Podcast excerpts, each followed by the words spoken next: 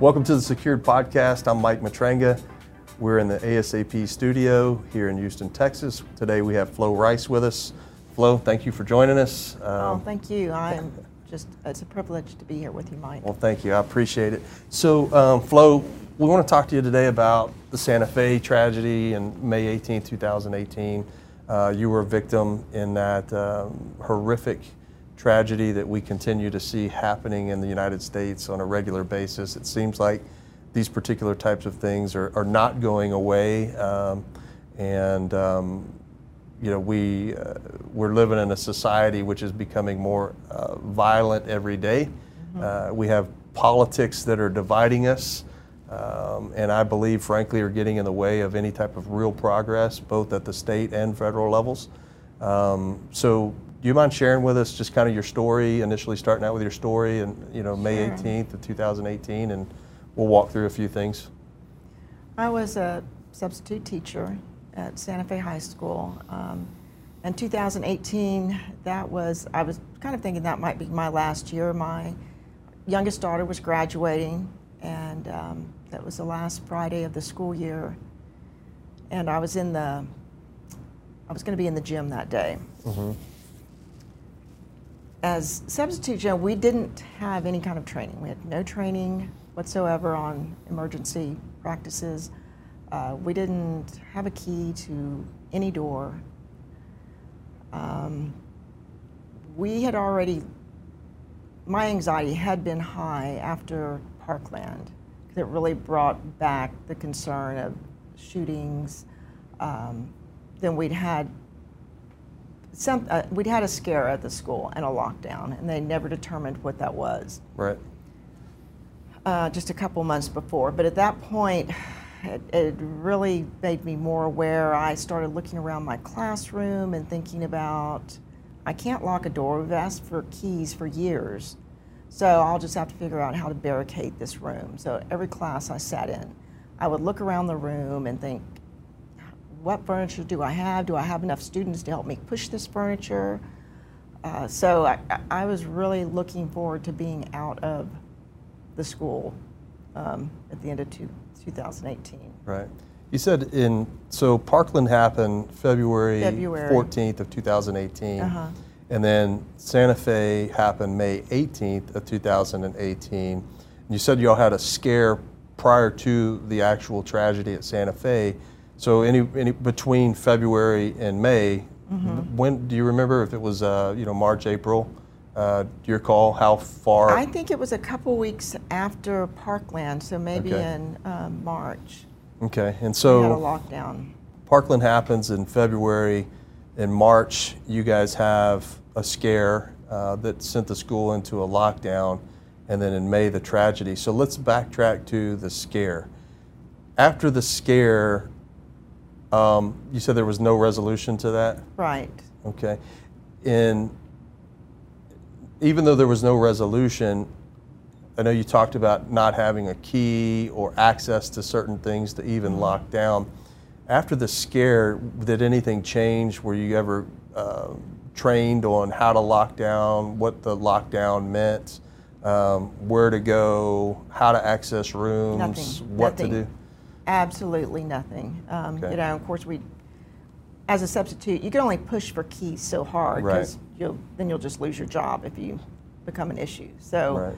um, yeah, no, still no keys to lock any doors. Had absolutely no training. We except a fire drill. That's all we knew. Right. How to do.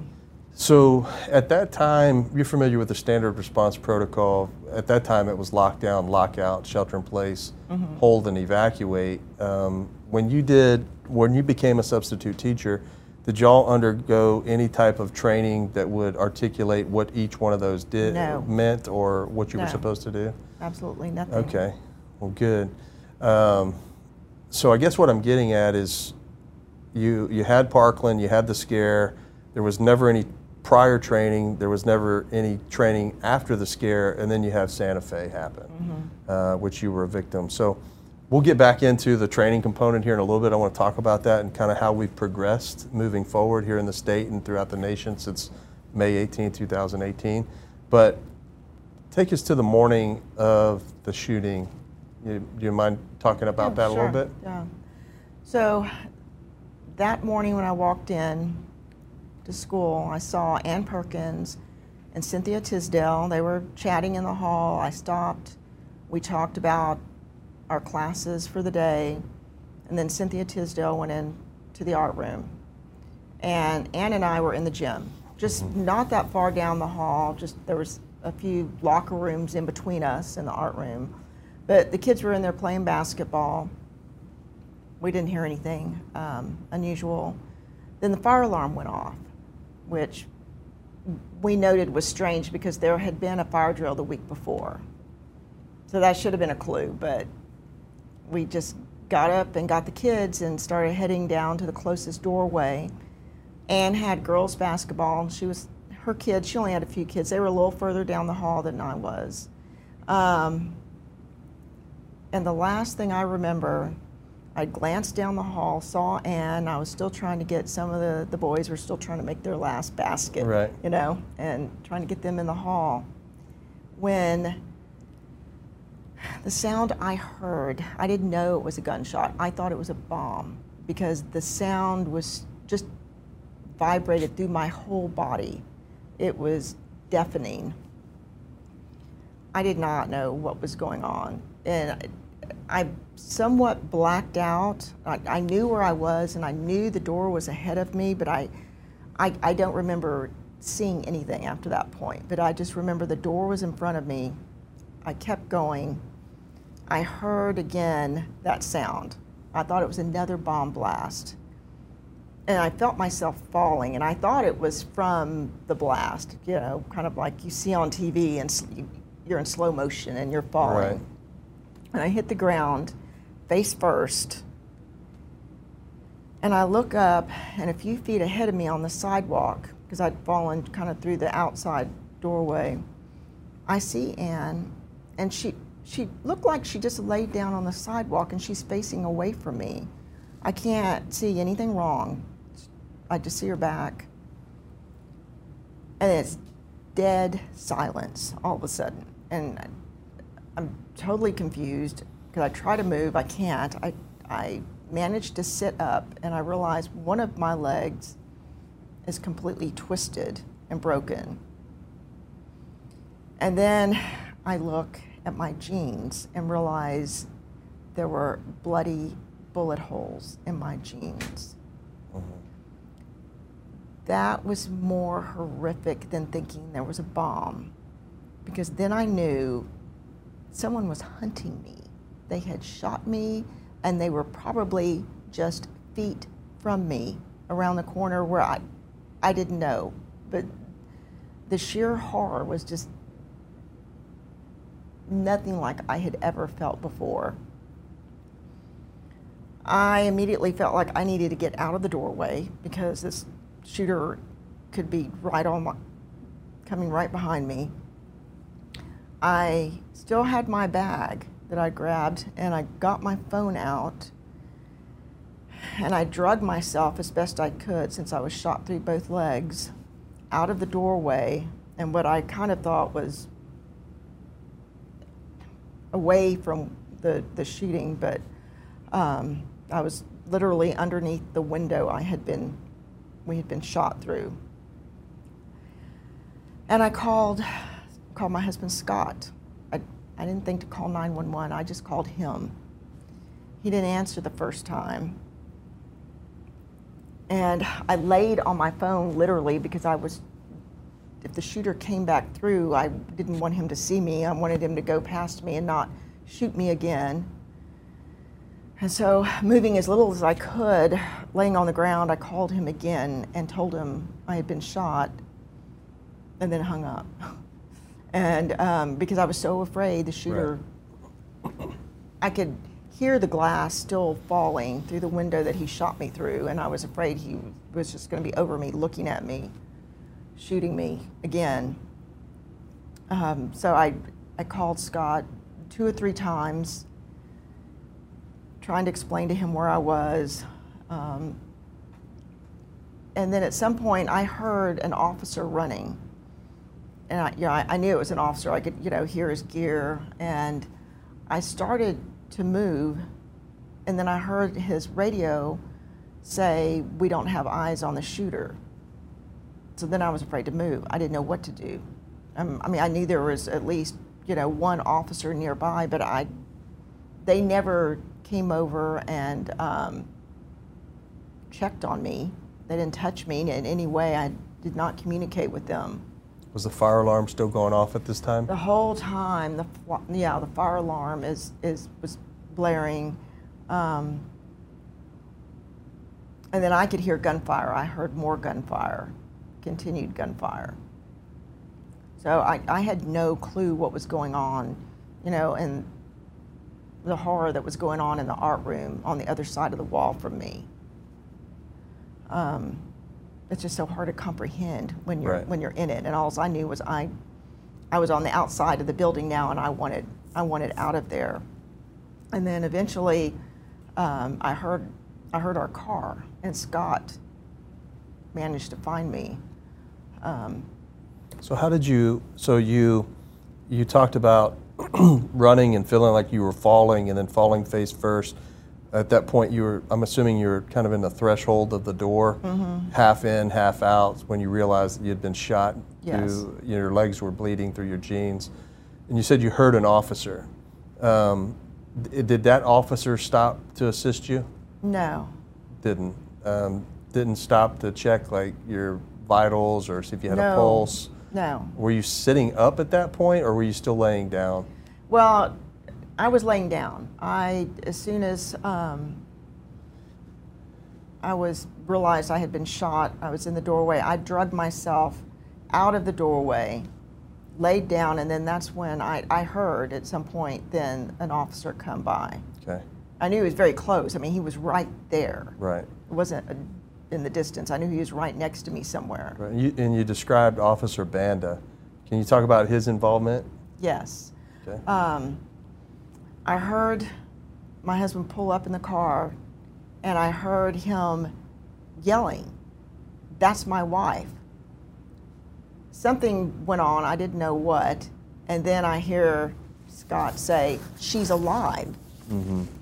And at that point, then Officer Banda came over and touched my shoulder. And I, I laid there with my eyes closed. I opened my eyes, and he said, Put your arms around my neck. And I did. And he scooped me up and ran and took me to the car. But he apparently um, was under the impression from that I was dead. Another officer had told him that Ann and I were both dead. But no one had ever But checked your pulse to see if you were deceased. So they just assumed that. Right. You know, which makes me kind of wonder, you know, in other tragedies, um, are we doing something wrong? Now we understand that, you know, you've got to stop the killing, you got to stop the shooting. But one of the things that, that I have always asked is why do we have to have an influx of 200, 300 officers to address a single or even a, two shooters? Um, at some point, law enforcement has to get disciplined enough to know that it doesn't take 200 people to contain uh, a single or, or even two shooters. That there are secondary actions which are equally as important, such as rendering aid to the wounded. Um, you know, one of the things that we talk about at our company is empowering people, and we'll get into talking about training individuals here in just a little bit. But um, let me ask: Was uh, Ms. Perkins was she a substitute teacher as well? Yes. Okay. So I know that from that event, uh, there's been some legislation here in the state of Texas uh, that you've been an advocate for yourself, your husband, and other people have been advocating for. And uh, when I was executive director of security at Texas City, uh, we had you come talk about Yeah. you know the importance of substitute teachers. You know, one of the things that that people don't understand is substitute teachers are absolutely crucial in public education. They fill the gap when you know staff and manpower can't be filled, and so. Um, you know, I know one of the things that we did in 2018 was uh, we went to a system that that uh, we put access control readers on every on every uh, classroom door, every exterior door throughout our district. Uh, we were one of the first districts to do that at that magnitude because we wanted to give substitute teachers the ability to access those doors uh, in the event of a crisis, any door essentially. Um, therefore increasing their chances of survival. And so I know you came and spoke to us, and we're gracious to have you. But uh, can you talk to us about the legislation that you've been advocating for substitute teachers for? Sure. Yeah. And, and I want to mention, had I gone back into the school system, your school would have been the only one in Texas City I would go to. Well, I appreciate it. Um, it. It was amazing, and that that I would have felt safe there. But I just don't see that that anyone else has achieved that level of safety. I appreciate it. Would it would it surprise you to learn that a lot of that stuff that I did has been changed significantly uh, due Yeah, to personal opinion and different philosophies? Yeah, that, that's sad. That's a that's sad. It's a Sad. tragedy, but Yeah. you know it is what it is. Um, you know we've got to take the good with the bad and you know keep fighting the fight. And so, but thank you. I appreciate that. People don't realize, you know, on any given day, you could have an entire wing of a school full of substitute teachers. Yeah. Because every English teacher is out, you know, for training. And, you know, when that happened at Santa Fe, that would, no door was going to get locked if there had been a lockdown. Yeah. We, nothing was going to happen. We had no way to protect those kids because they did not trust us with a key, but yet we were trusted with the, the lives of those children. Yeah, and that's a, that's a tragedy. I mean, you know, um, in your particular case, you know, you had nowhere to hide. Right. I, don't- I didn't know what I, I don't even know, you know, what do you do in a gym? Yeah, Yeah. We had, and those are things that I think through the advocacy that you and your husband and others have been doing has changed. I don't think we're there yet. I don't think that that every school district in the state of Texas or in the nation has a plan for that. Those these are the little the little things that mean a lot that they're not thinking about as substitute teachers.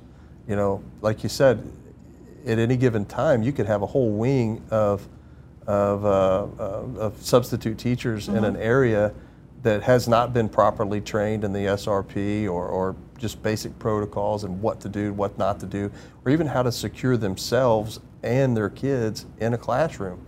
Right. And so, um, talk to us about the advocacy, advocacy component of what you guys have been doing the last five years and how things have changed from a legislative standpoint. well, after the shooting, uh, we met with our state representative, Bonnen. He came to my home, was very kind and listened to my story. Um, we talked about the issue with the keys. Although the keys didn't impact me that day as far as having a key to the gym, Cynthia Tisdale should have had a key to the art room. She should have had her art room blocked. Um, she should have had a key that would have locked the closets, and um, she lost her life that day. Mhm. Also, uh, we knew that there were many classrooms that did not have working phones. And one of those classrooms was next to the art room. There was a substitute teacher in there.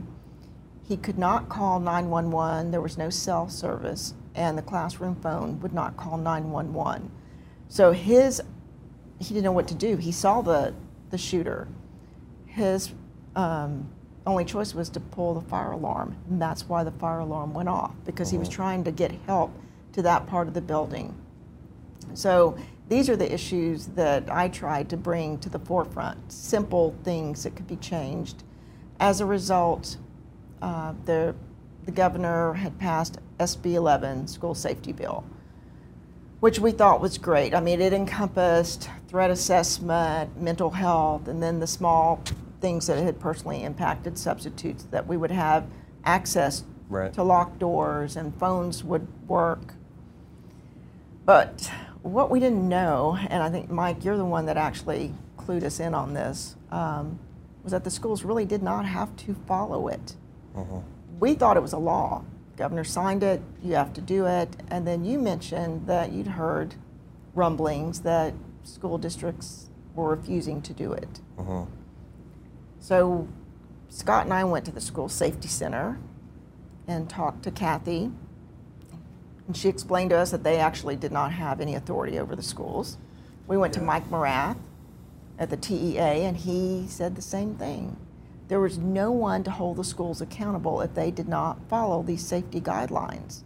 So it was, it was meaningless. Yeah. You know, that everything we worked for after the shooting that we thought would be done to save the next school was totally meaningless. Yeah, you know, um, myself and, and you and Scott and others um, have been very involved in the legislative process from 2018 until current day.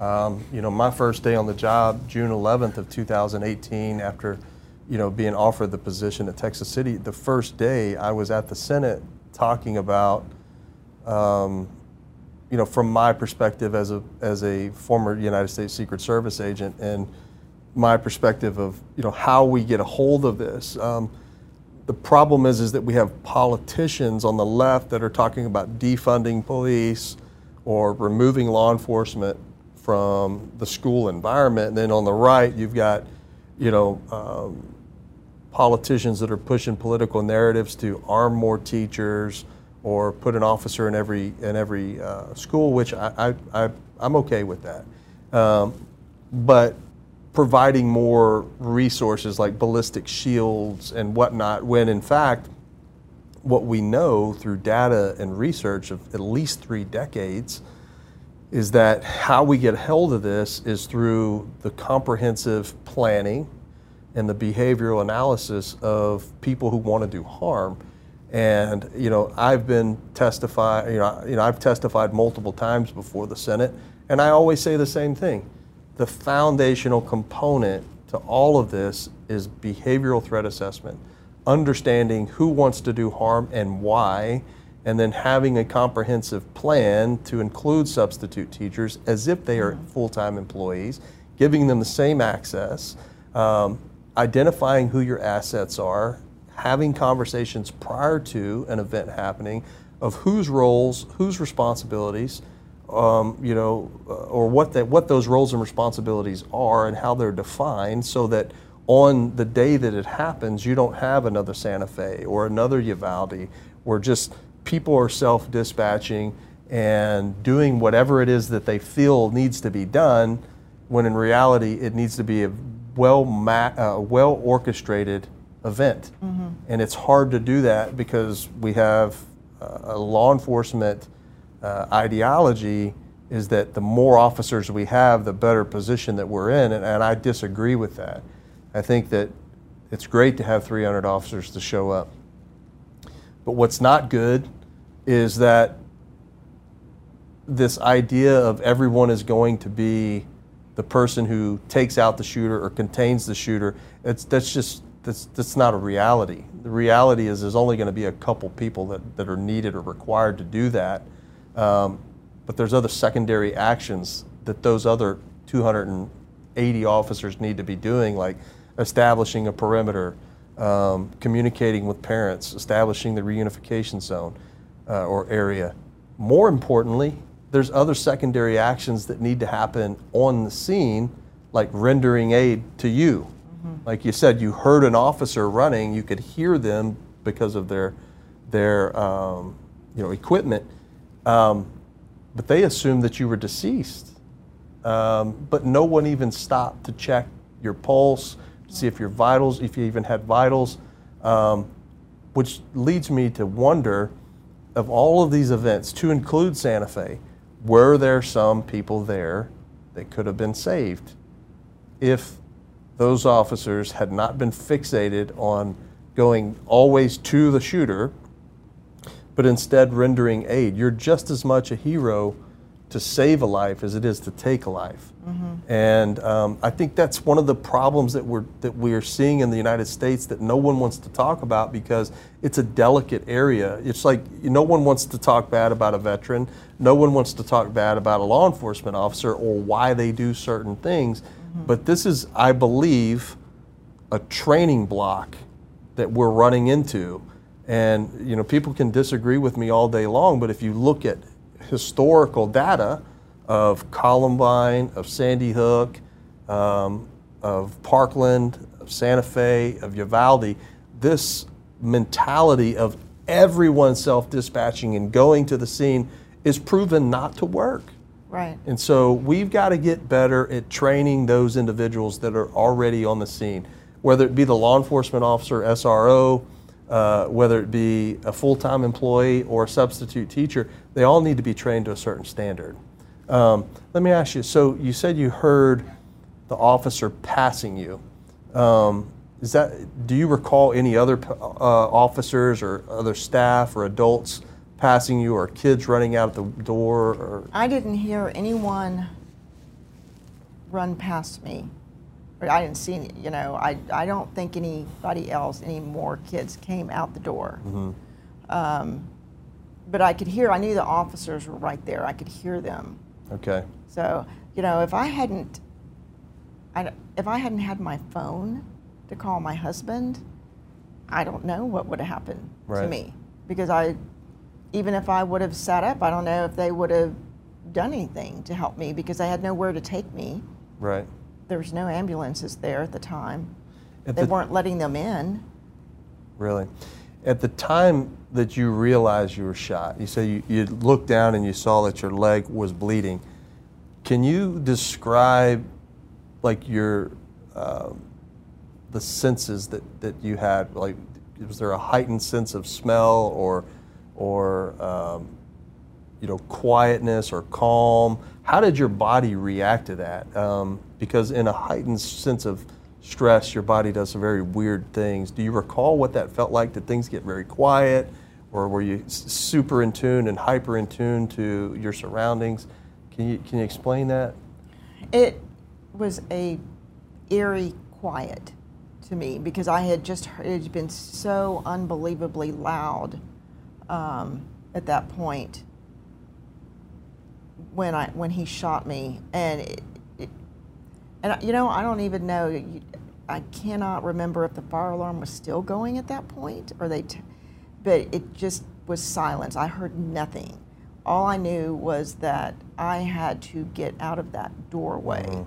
with everything I had, and it was basically just with my arms to crawl Right. since both my legs were shot. Um, but I, and I could smell. I remember. I think I could smell the gunpowder because the fire. I could still hear them firing. I could smell the dirt. I was laying in the dirt, but um, I could and I could hear the glass from the window falling constantly that had been shattered. Because every time I would hear a piece of glass fall, I thought it was the shooter pointing his gun through the window at me. Right. When when you heard the first couple shots, you said it was loud. At first, you, you thought it was a, a bomb. Um, what do you recall? What made you run? Because I'm assuming you. I'm assuming, and correct me if I'm wrong, but uh, what made you run? I don't think the- I, I don't think I ran. You, you just walked, and I think I just I was already walking towards the door, Mhm. and I after the first after loud, the first one, Okay. after the first boom, that I couldn't I couldn't comprehend what it was except a bomb. I just remember thinking the door's in front of you. You just have to walk out the door. Mm-hmm. And and was the fire alarm going off at this point? Yes, that's yes. It would have been going off then, because that's what what got us out in the hallway. And the that's what was going to be my next question is do you think that if the fire alarm had not been pulled that you might would you might have just held where you were in the gym We after didn't. hearing Yeah, we didn't. Well, we didn't hear the shots. yeah We never heard the gunshots from the gym for some reason, and I don't know. You know, there was a couple rooms in between us and the art room, and then the gym's already noisy, and the basketballs are bouncing, and it. uh, so it was the hear. fire alarm that that initiated you leaving the gym into the hall then once you're in the hall you hear the first boom Yes. Okay, but it was the fire alarm that that was pulled that you know basically told you to leave. And I've always talked about that. Um, is you know a lot of the times these these things can be used as a distraction or as a as a method to uh, get people out of where you know a safe environment into an open area. And um, I've always briefed people, you know, regardless of what the fire marshal says. I understand what the fire marshal says, and I'm not advocating anybody break any fire rules or laws. I'm just telling you, from my perspective, just because a fire alarm is going off, you know, I always tell people, just wait a second. Take a few seconds. Take a tactical pause and, and, and figure out what's driving you. You know, what's driving you to want to run outside immediately? Do you smell smoke? Do you see fire? Um, just give it a minute because it could be a diversion.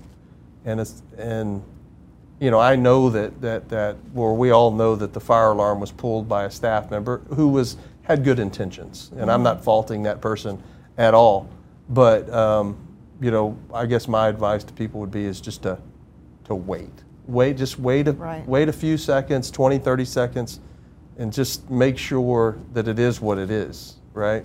Because it's that fire alarm that got you out into that hallway and then you ended up being shot. And so Right. it's And just we- an yeah. unfortunate series of events, you know? And Ann and I had both noted that we just had a fire drill last week. And so that, you know, hindsight should have clued us in that maybe Right. we need to. I don't know what we would have done though. We still did not realize where the gunfire was coming from. Right. There was So you were shot in, in the back of your legs. Is that through the side. Through the side. Yeah, I guess I, I, I mean, I ended up, I had bullet holes in the front somehow. I, Right. I don't know how he managed. But it was, he, um, I crossed his path I was, when I was heading out the door, and he was to the side of me in the hallway. I didn't see him. At least I cannot remember seeing Right. him. Yeah, and so th- this was a shotgun, obviously, is what he used. Um, you know, one of the common weapons that we see in the United States is an AR-15 being used in these particular types of events, but he actually was unique. Um, he used a, a, a, pistol uh, or a revolver, uh, from what I understand, was a revolver and a shotgun, which is uh, very unique. And so, you know, one of the things that we talk about uh, you know, I'm, I'm a Second Amendment advocate. Uh, I believe in the Second Amendment, but I also believe that we need to be responsible. You know, everyone talks about the NRA, everybody talks about the Second Amendment being our constitutional right. I truly believe that. But I also think that as an outdoorsman myself, someone who is a Second Amendment advocate, I also understand that we, we must be responsible uh, with weapons. Um, and so, one of the proposed legislation moving forward uh, is to make it uh, illegal for uh, an, an individual under the age of 21 to purchase a long gun. Because right now in the state of Texas, uh, an 18 year old kid, because I've got, I've got an 18 year old, they're still kids to me, uh, can purchase a long gun. And it's never made sense to me, being an avid outdoorsman and owning multiple weapons myself, of why a kid can purchase an AR 15 or a shotgun to cause you know how much damage, uh, but they can't buy a pistol. And yet we have politicians on the right that are fighting that. It makes no sense. We have kids that, are, that can't drink alcohol until they're 21 years of age. Why, why allow them to buy an AR 15 or a shotgun under the age of 21? If, what, what are your thoughts on that? Do you think that the age should be raised to 21 to purchase a shotgun or a rifle? I, I do. Um, in our instance, our shooter got his guns from his parents. Parents. So, what we have tried to do is advocate for the things that could have made a difference in our shooting. Yep.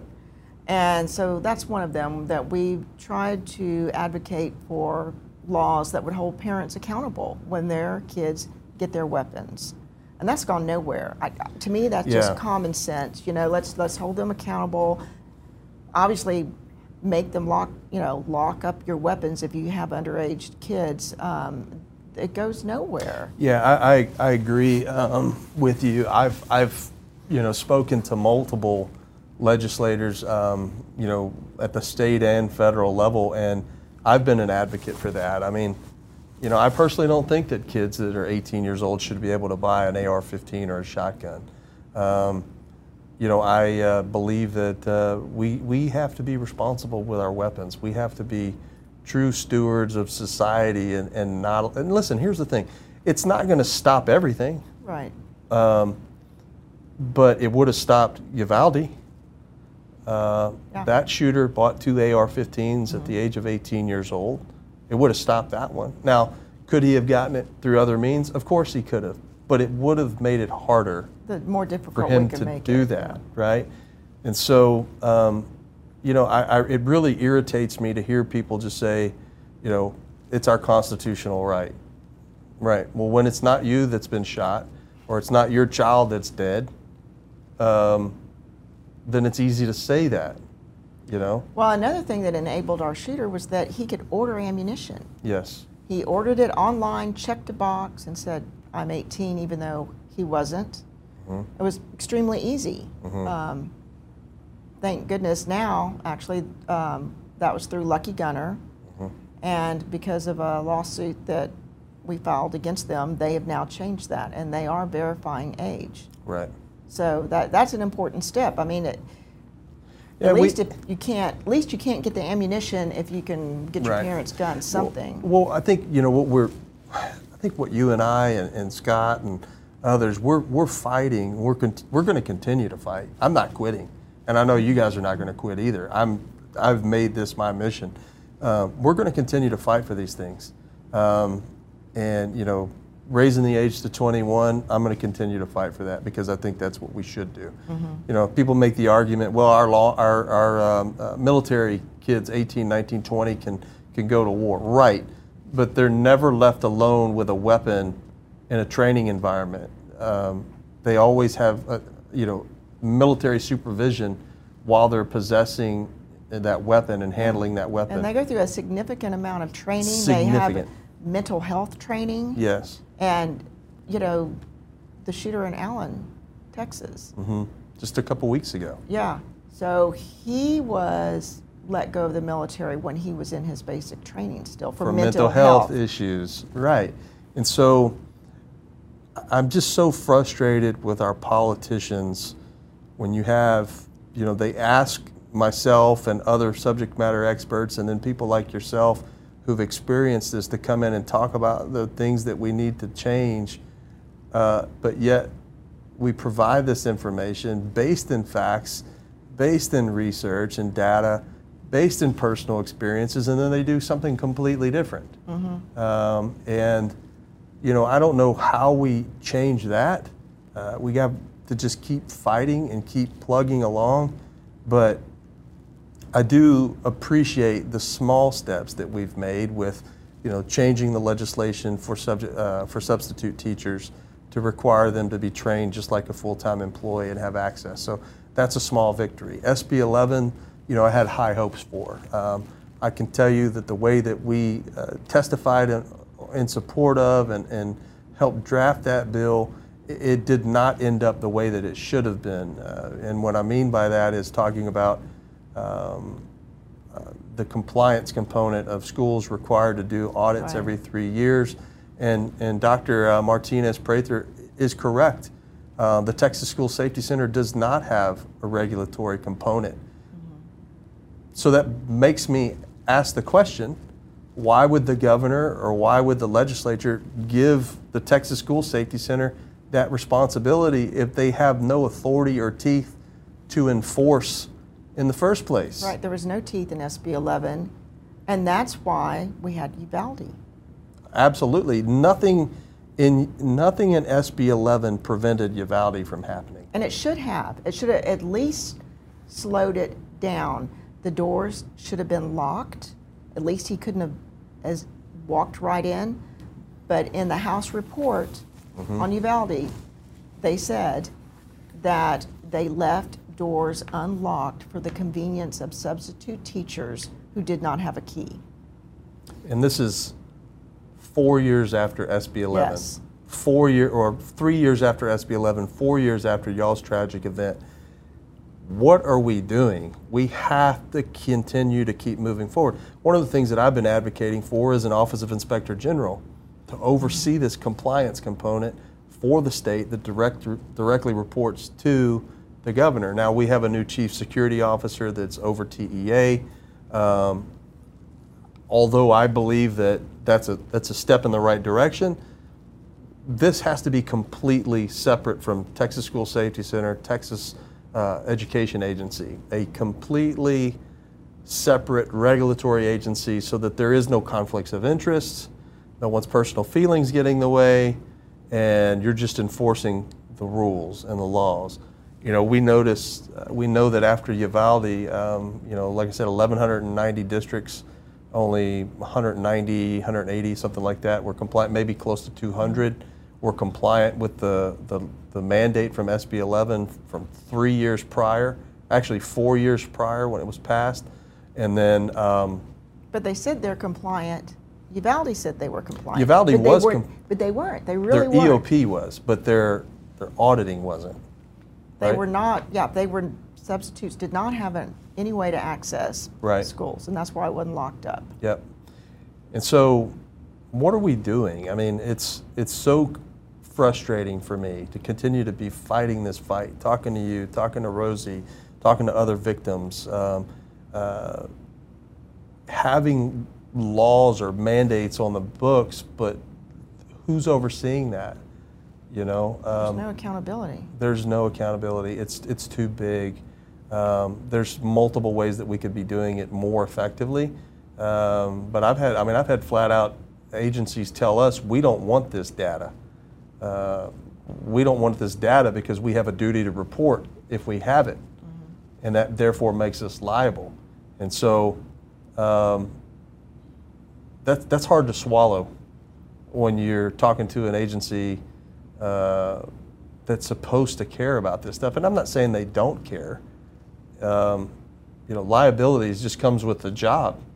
You have to understand that. You have to accept that. You, you know, you're taking on this job. You want to fulfill the shoes of X, Y, and Z. Then guess what? The liability comes with that. And if you don't want that, step aside. Let someone else do it. Right. I'd be happy to do it, but I don't think that that's what they want because they know that I'm going to do it and I'm going to hold people accountable. And, and so it really begs the question people say they want accountability, but do they really want accountability? You know? So, well, moving on, um, what, what are your thoughts on, you know, training staff to a certain standard of, you know, basic first aid, CPR, chest seal application, tourniquet application, everybody having that same standard of, of, of training. What are your thoughts on that? I, I hate that that's something we have to do. Um, but obviously, everyone needs it. Everyone in a school needs that training, sadly. Yeah, I think um, you know one of the things that, that that we should be working on is that I mean, in reality, let's let's be honest. I mean, if someone were to come in, in into this room right now and cause harm to one of us, which one of us is going to be, uh, or who's going to be able to render aid sooner? Uh, one of us in this room or a law enforcement officer? Um, and so same thing applies to a school setting, you know, which is why I say that it's important to have every staff member trained to the same standard, uh, whether it be in, through the SRP or have access to the keys, uh, understanding, you know, what the difference of the lockdown and secure and shelter in place, hold and evacuate means. Um, and then getting into the medical component of, you know, chest seal applications, uh, tourniquet applications, AEDs, first aid, CPR, whatnot. Having people, the entire staff trained to that standard is a force multiplier, not only in your school, but even outside of your certainly, school. I mean, you've got grandkids, go to a trip with your grandkid, uh, you know, kid gets injured or someone else gets injured, you know, imagine every teacher in the United States being trained to that same standard, being able to render aid to, to people inside and outside the school. I do believe that it would, it would reduce, uh, you know, deaths in these particular types of incidents. So, um, you know, that's something we'll continue to fight. But um, tell us about, was it House Bill 435? Yes. Okay, tell us about House Bill 4, 435. Well, in our situation with our shooter still alive and um, not going to trial, we've had families have had no answers. Uh, many of the families who lost their loved ones, they were not even given an autopsy report. Um, we haven't seen any footage of what really went on um, during the shooting. And we have not seen what the law enforcement response was in our hallways. We, as in Uvalde, we, we have not seen any of that. So 435 would give that information out to the victims. It's not to be made public. Uh, but just to the victims and their families. Right. Yeah, I think that that uh, for a lot of people, you know, having the ability to know what happened to their loved one is huge. It's- you yeah, know, they don't know how they died. They have no. Well, you can't. You know, I mean, part of the grieving and healing process is having that information so that you know, you know, how your loved one passed. Yeah, it's And heartbreaking. um, I'm really happy that that, that bill it's it hasn't passed yet. It has. Oh, it, It it- that has. one did pass. Yes, Yeah. the governor has signed it. Okay, and that was just this week. Yes. Okay, um, because I know, like you know, our good friend Rosie. Um, you know, I, I I check on her frequently. Uh, her son was killed. Chris was killed in Santa Fe, and for her, that's been one of the biggest hangups to part of her healing process. Is she didn't know how her son died. I mean, she knows he was killed by gunshot, but she doesn't know where, the when, the how, the who. She doesn't know the details. And some people may not want to know those details, but I think for her and for people like her, those are important details. Even though they're hurtful to learn, I think that she, now that she has this information, that she can start this healing process of. Moving forward, you know. Some, a little bit of the closure process. Yeah, I'm super happy that that, that the governor signed that. I really um, am, am grateful for him because, um, you know, us at our level, you know, you are in a completely different space than me. Uh, I'm an outsider looking in. I know that that would help me, you know, I that would help me move forward and the healing process. And I don't think her or any of the other ones have been able to, to really move past that because they didn't have Yeah. that information. So. We're, yeah, we're very appreciative to Mayes Middleton, who wrote the bill. Yeah. Um, Got that. And also Representative um, Bonnen Yep.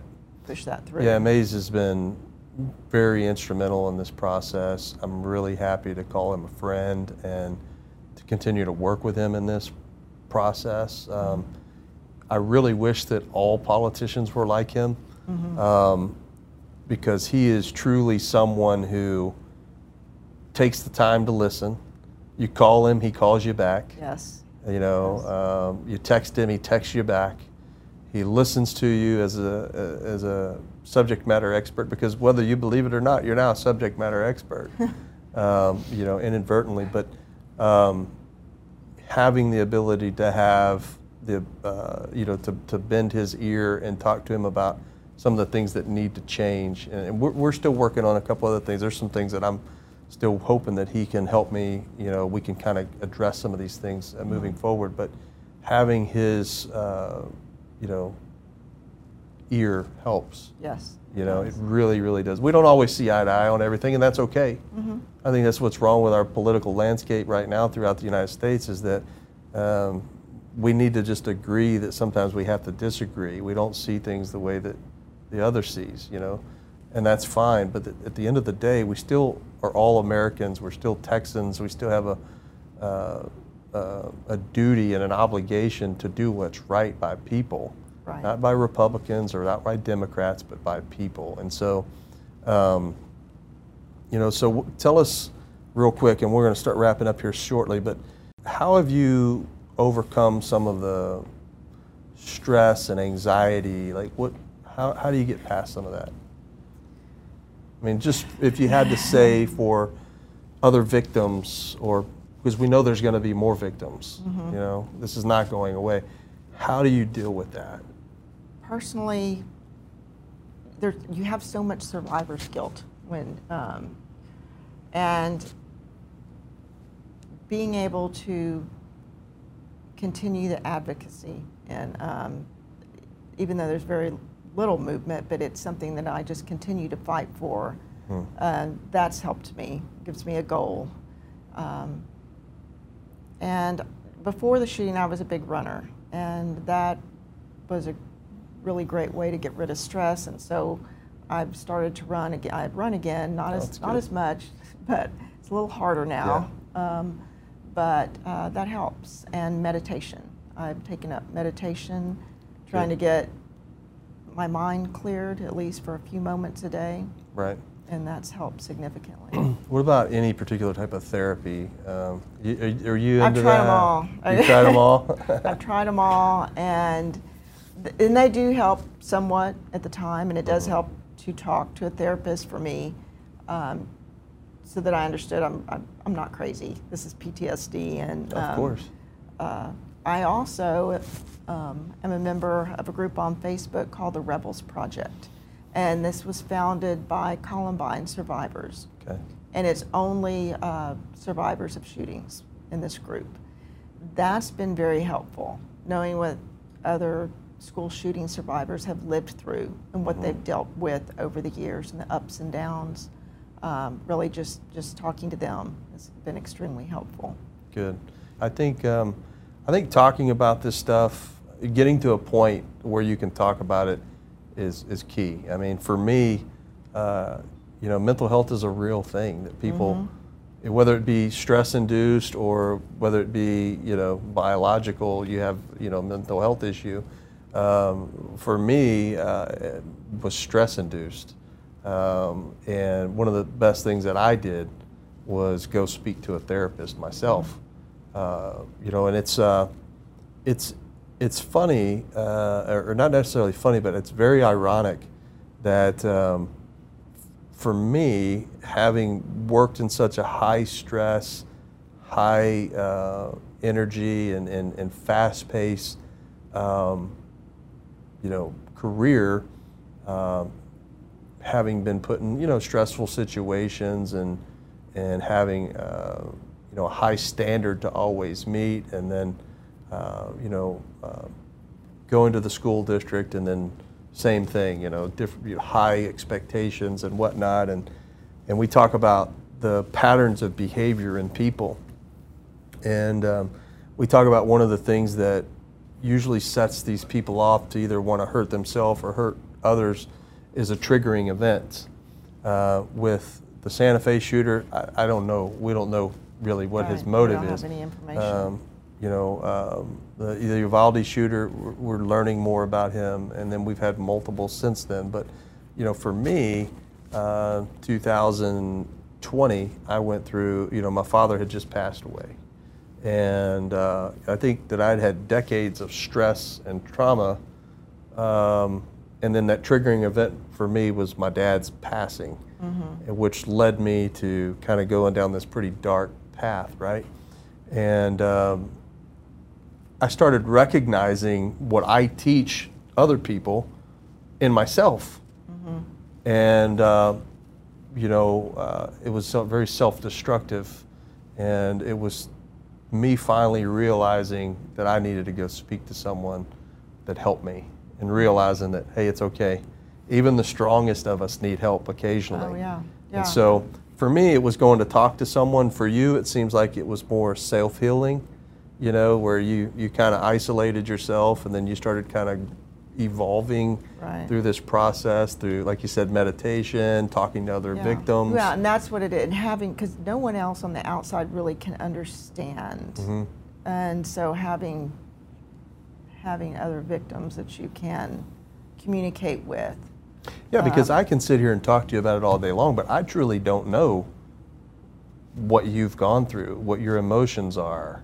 You know, and I think that's a that's a, a common mistake that people make is they think they can relate to you. We cannot relate to you, but other victims can Yeah. because you've all experienced the same anger. You know, all of the s- seven signs of you know, of grief. You know, anger and emotion and and you know uh, isolation. Right. You know, all those things. Uh, don't hold me to. I don't know the, all seven of Well, them. But and you know, and there are different triggers for different people, but we all comprehend what those triggers mean and what those setbacks are, and you know, and and now every single we have so many shootings now, yeah. and I I know I hear about them all, and I think so much of the public it just kind of now just washes over them, but it's Yeah. you feel you it. get, it's like you get traumatized every time You something else it. happens. I know what it I know what that fear is when you are in that shooting. Yeah. And so I, it puts me in there. It puts me in, you know, at that outlet mall in Yeah. Allen. I, you, it's just it's visceral what they're going through. Yeah. That's a shame. Uh, it's we we're living in a in a different time, you know, and I think people need to realize that that you know we're we're probably not going back to a more stable America. If anything, it looks like we're heading to a, a more disruptive and more violent America. And I think people need to take a deep breath and realize that we're all going through the same stuff. You know, we've got to help each other out, you know, in whatever way we can. Mm-hmm. Um, so, uh, last question. What's the one thing that you would recommend to school districts? Or not necessarily a one thing. What, what, if you had to tell school districts how to make it better, for staff, for students, for parents. And it can be a five minute converse, or five minute response or a five second. What do you think is the first thing that they need to start doing? They need to realize it can happen to them. Okay. I think that is the number one issue. No one ever thinks it can happen at their school. If you were really, really scared that this was an imminent thing that could happen, a shooting could happen, I think they would react differently. I think they would make sure those doors were locked. You know, you, you protect your kids, you go around at night, you make sure all your doors are locked, you're, you're making sure no one's getting in the house. That's the way, because it's, I mean, it could happen, and that's the way they need to act. They just cannot comprehend it because it's too horrific for you to comprehend. You can't put yourself out there, but that's what they've got to do they have got to act as if that shooter is on their doorstep. Yeah. You know, and I know I said that was the last question, but it, it kind of leads me into a lot of the argument is well we don't have the we don't have the funds to do that. Um, you know, and I've I've been telling people, you know, you can't wait on legislation. You can't wait on a pot of money to just fall out of the sky for you to do these things, right? Um, and even if you do wait on legislation, you know, it's, we're in the 88th legislation right now. Let's say that they do allocate the funds needed for schools to, you know, do these things. Those funds probably will not be available until next year. Every day that you wait is another day you're increasing your risk of something happening. You know, um, everyone thinks that that, you know, solely we need to be looking at active shooters. But every active shooter before they became homicidal at some point was suicidal. And so mm-hmm. we have a duty and obligation to prevent kids from, from killing themselves also because there's a very thin line between suicidal and homicidal. And so it goes back to what we've always said, like I said, what we've always known is behavioral patterns, you know, Santa Fe shooter. He exhibited these things. Oh, he walked around dressed in Columbine attire. Yeah. With the, you know, the long coat and Born to Kill shirt, and they allowed it. Right. We know that we have individuals that are going around talking about lessons learned from Columbine. I mean, I'm sorry, from Santa Fe. We have individuals walking around or going and presenting in certain conferences talking about lessons learned. How do you feel about that? People like that have no soul. I mean, that is, if you are doing that and making money, that, that is blood money. You are making that money off the death of children. It's horrible. The administration that was there at the time, um, do you feel like they did enough before and after? Oh, no, they did not do enough. Definitely not enough before. I mean, there were there was even a letter sent to the administration when we had that lockdown I mentioned that said the substitutes are not prepared.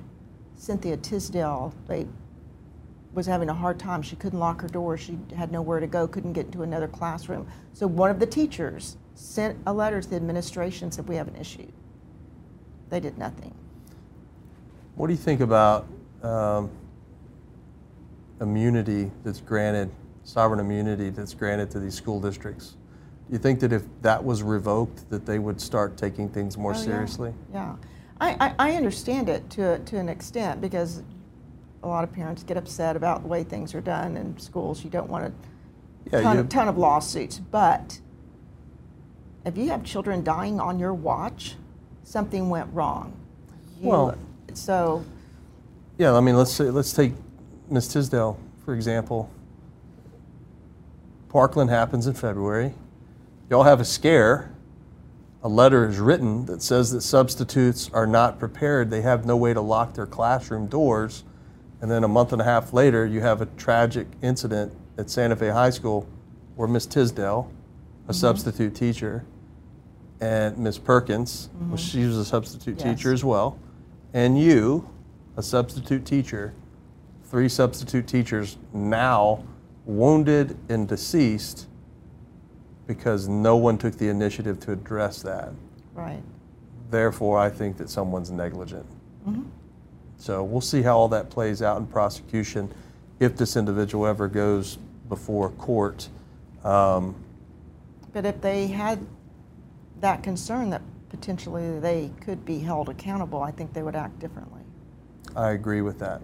You know, I think sovereign immunity has a place, um, but in these particular incidents, there there definitely needs to be accountability. You know, I, I always tell people, you know, and I used to catch a lot of slack because you know how I was. I was very involved, very hands-on, and that frustrated a lot of people. And like I used to tell them, is I I have a duty and an oath to protect everyone in this facility, whether they be a staff member or the student, as if they're my own family. I treated that campus or that district, every single kid was my kid. Every single staff member was, you know, I treated like a spouse or, or, or a friend. Um, because we have a duty and obligation to make sure that they all go home safe. And I think if we think that way, then more things will get done. So, right. any last comments? I appreciate your time. Yeah. This is great. I mean, you've done so much for us. You've been a great supporter of us these past few years. I really appreciate your friendship. I appreciate you. Thank you guys. We appreciate it.